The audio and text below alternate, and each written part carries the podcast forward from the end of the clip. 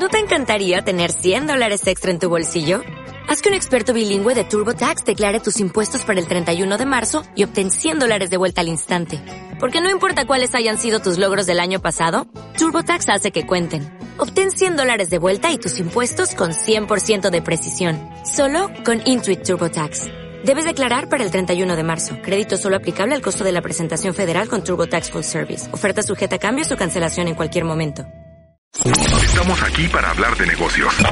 Cómo hacerlos mejores, más grandes, más valiosos e interesantes.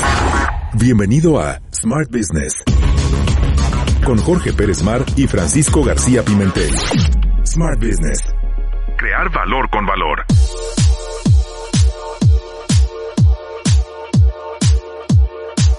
Hola, ¿qué tal amigos? Pues un episodio más de este podcast que tenemos para ustedes, Smart Business, una producción que hacemos entre Universidad Panamericana y Newsweek México para pues toda la parte del ecosistema emprendedor y el ecosistema empresarial.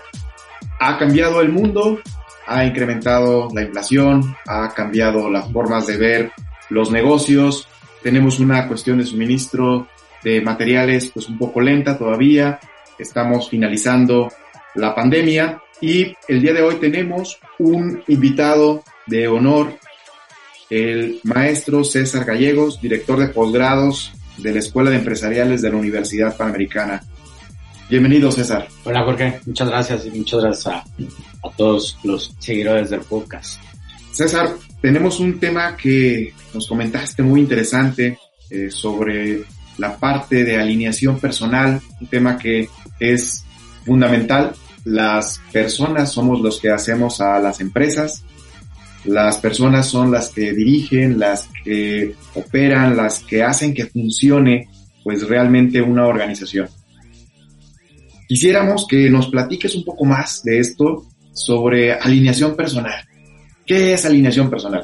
Mira, la alineación personal o de personal, como se conoce en el argot, es justamente esta parte, no tanto de seguir una línea, no, no tanto de acomodar a todos tus talentos bajo una sola perspectiva. Hablando de talentos, hablamos de los colaboradores dentro de la organización, sino que hablamos de una alineación que es vincular a las personas, a los colaboradores, desde la alta dirección, desde el consejo de dirección, por pasando por todos los niveles para llevarlos a el tratar de llevarlos al ideal de empresa. ¿A qué voy con el ideal de empresa? Esta parte de concepción de la empresa, la parte de la misión, de la visión, de los valores, y ahorita me voy a detener un poquito en esta parte, es justamente cómo hacer que estos equipos de trabajo vean la importancia del trabajo día a día conforme al cometido de la organización. Hablando, te comentaba, eh, el tema de los valores. Creo que es muy importante para todos nuestros seguidores, pues comentarlo, ¿no? Normalmente eh, en muchas organizaciones hablamos, nuestro primer eh, motor es cliente, eh, trabajadores felices, colaboradores felices, pero nunca las definimos. Y lo importante de todo esto es que mi colaborador conozca perfectamente a qué me refiero con, en esta empresa, el cliente es primero. En esta empresa, eh, la familia es parte importante de la organización, pero que esté completamente definido. ¿no? Entonces, ¿por qué? Porque de esta manera vamos a hacer que la gente vaya conociendo eh, eh, las, las entrañas de nuestra organización. Y en este aspecto, la parte de los valores, la misión, la visión, que es fundamental, que todo el mundo esté pues alineado, que esté en la mente. ¿Qué nos podrías decir de qué beneficios tiene esto? Fíjate que nos ordena todos. Y, te lo digo por, por, experiencia personal. En este caso, cuando uno tiene esa posición de líder, esa posición de, gobierno dentro de la organización, pues hace primero que nosotros, como líderes, como directores, gerentes, lo que sea, nos convirtamos en facilitadores. Y al convertirnos en facilitadores nos va a permitir priorizar, pero en manera en conjunto, con tu equipo de trabajo. O sea, el, el modelo de el director sentado en su escritorio, en la última oficina, con las persianas este, todas bonitas, con una alfombra de oso eh, para arriba. O sea, ya, eh, esto ya fue, ya pasó y queda como para las películas setenteras, ochenteras. Hoy por hoy, el, el colaborador, el, el, el director, el gerente, va con su equipo de trabajo, incluso hay organizaciones en ni siquiera existen ya las oficinas, ¿no? No hay paredes, eh, todos trabajamos en conjunto. Habrá espacios para, eh, eh, pues, tener alguna conversación privada, atender un cliente, atender juntas eh, muy específicas sobre cuestiones muy específicas de la organización, pero justamente por eso, porque nos convertimos hoy por hoy en facilitadores. Oye, César, entonces, a ver, esta parte de convertirnos en facilitadores cuando tienes una responsabilidad de personas que tienes a cargo, a diferentes equipos de trabajo muchas veces, eh, ¿qué es lo que tenemos que hacer? O sea, realmente sí es romper estas paredes que a veces no es necesario que sean unas oficinas físicas, ¿no? Sino a veces son paredes que nos ponemos porque a lo mejor pues tenemos diferentes formas de ser, eh, somos a lo mejor de culturas diferentes. Eh, te he escuchado que de repente dices, oye, es que yo vengo del norte, ¿no? Y entonces en el norte las cosas las decimos de una manera diferente. Eh, estas paredes, ¿cómo las podemos romper?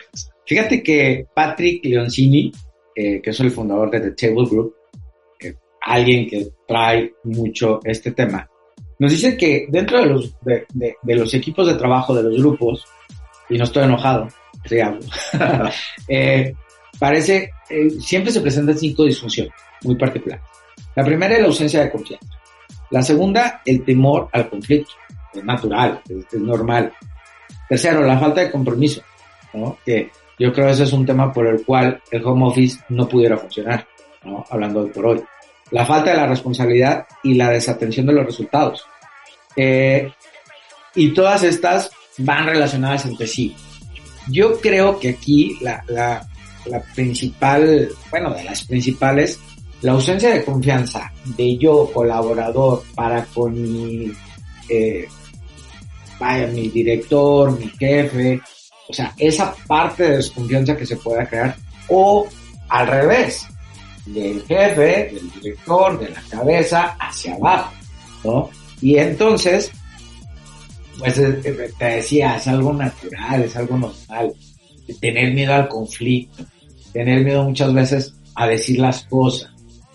Y, y ya vemos unos que no sabemos decir las cosas políticamente, pero eh, justamente esto te genera, a mediano plazo, te puede llegar a generar, nos puede llegar a generar falta de compromiso en las organizaciones. Oye, César, ese es un tema muy, muy importante. A eh, muchas ocasiones he escuchado a gerentes, a jefes de área, pequeños emprendedores, que nos dicen, oye, falta de compromiso. O sea, la falta de compromiso en el colaborador, pero luego también hablan ellos de la falta de confianza de ellos a sus colaboradores y los también. colaboradores hacia ellos, ¿no? Aquí eh, hay un tema que tocas que es fundamental, la parte del temor al conflicto. En muchas ocasiones, eh, las personas que tenemos o que tienen a cargo, personas como que a lo mejor no nos gusta meternos en problemas y entonces tratamos de decir que sí a todo o tratamos de, pues, un poco torear los problemas como tal. ¿Qué nos podrías decir esta parte de, del temor al conflicto y cómo tratar de superarlo? La comunicación no es perfecta y nunca será perfecta. Siempre habrá como distractores que lo veamos seguramente en clases de comunicación se verá los ruidos.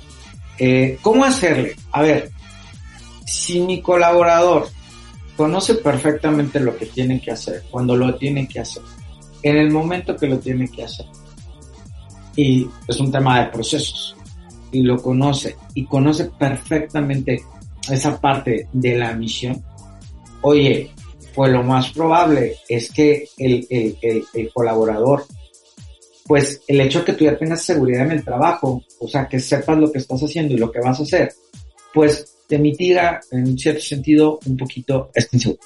Y ojo, aquí nos tenemos que poner de acuerdo. O sea, a lo mejor en un modelo mm, eh, más anterior, pues lo que el director llega y dice es lo que se hace.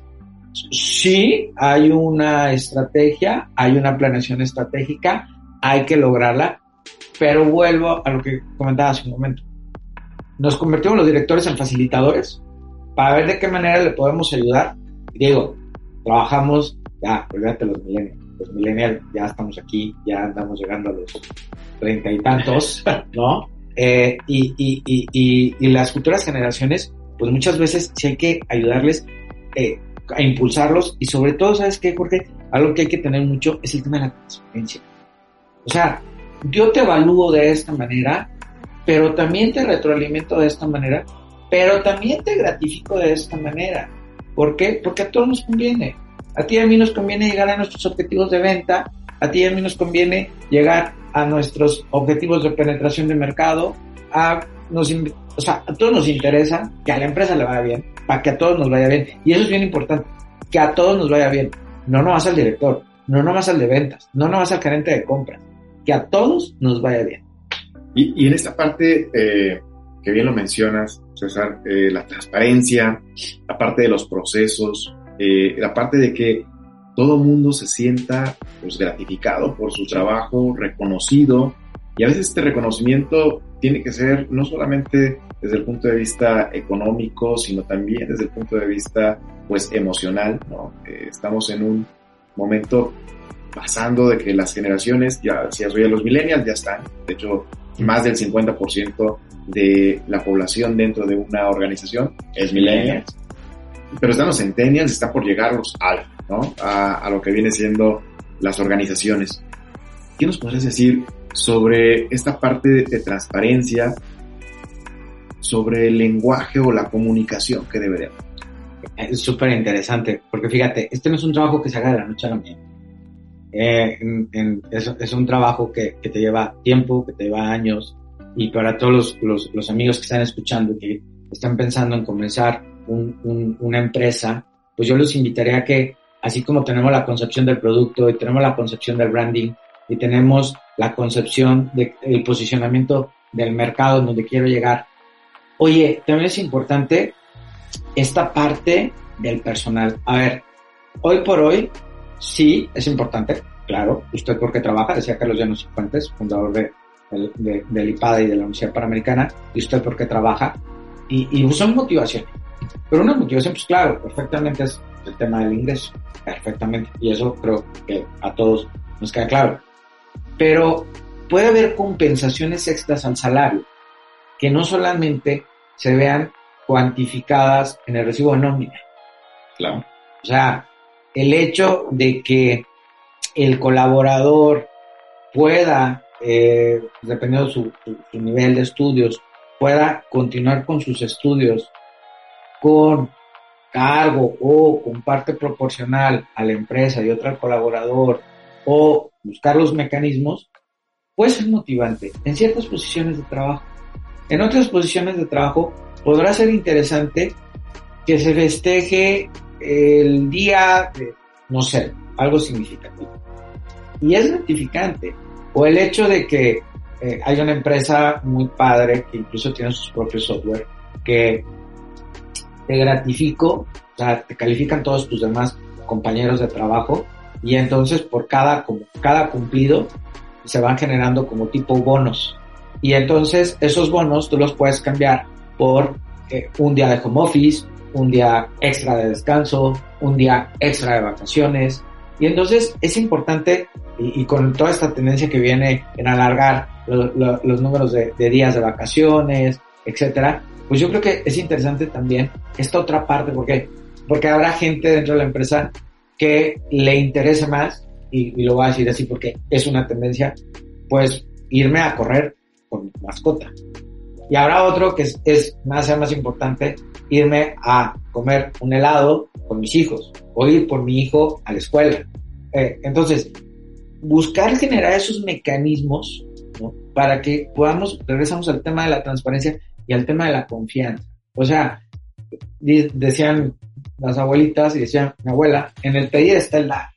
Claro. ¿no? Entonces, yo creo que eso será un tip. Y entonces yo, yo invito a, a, todos aquellos que están emprendiendo o que quieren hacer un cambio en su empresa con una visión, eh, porque ojo, el talento, tú y yo lo hemos platicado, no se puede retener. Y entonces, pues tenemos que generar esos mecanismos desde las áreas de dirección de personal para tener a la gente contenta. Si está contenta la gente va a ser más productiva. Y si es más productiva, vamos a llegar a, con todos los temas, las vicisitudes de, de, cadenas de suministro de hoy por hoy, podemos llegar a estos, a estos cumplimientos de los objetivos. Fíjate que acabas de tocar un tema muy interesante. Eh, este concepto que se tenía, yo creo que antiguamente, de retención del talento o retención del personal.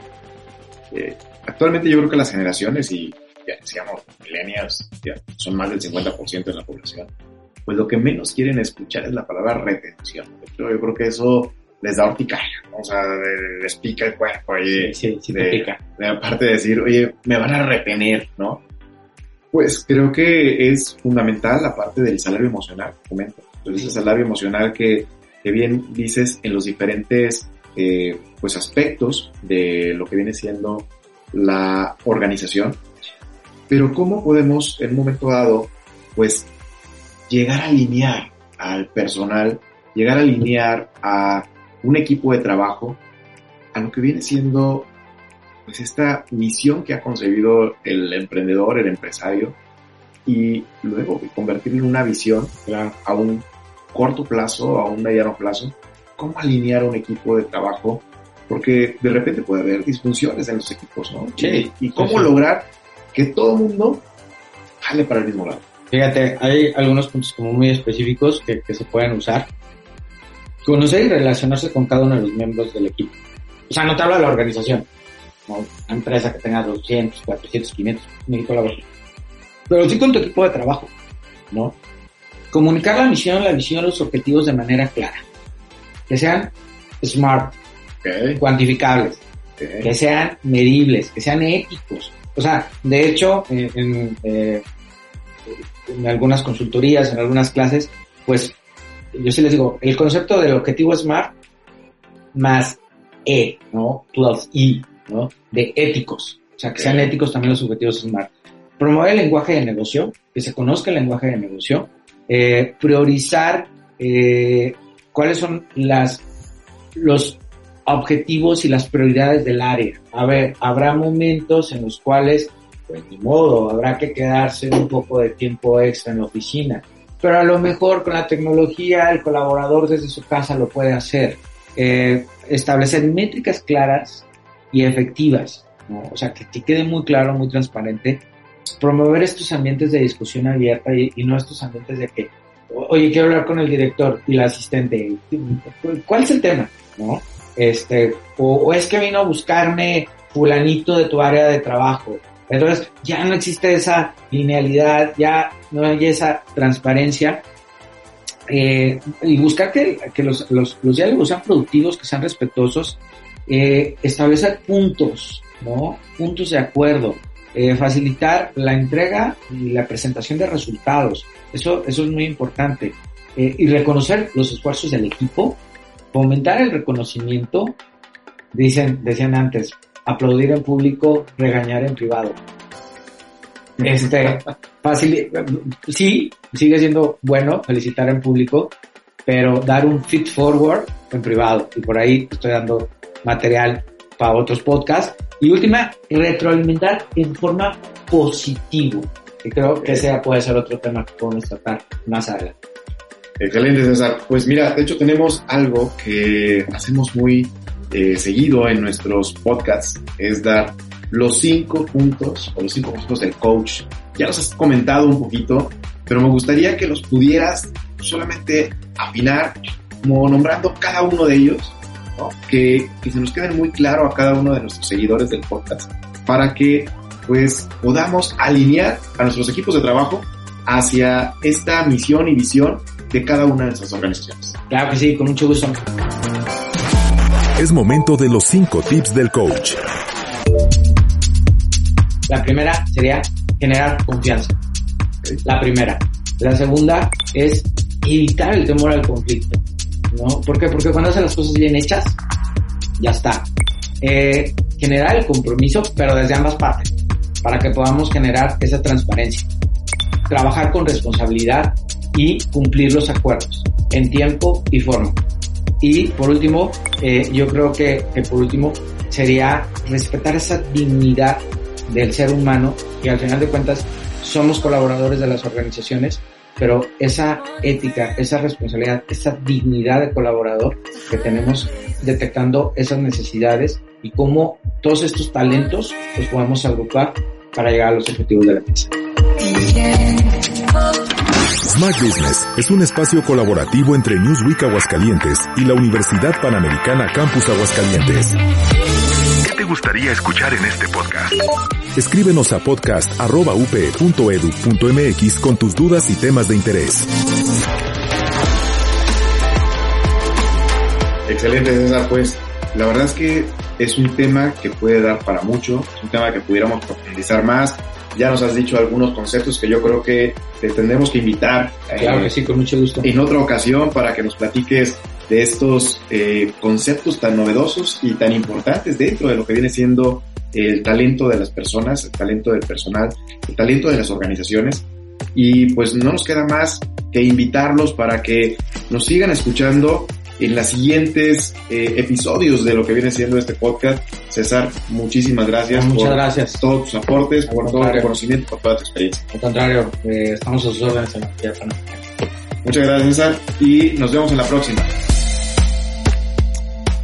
Esto fue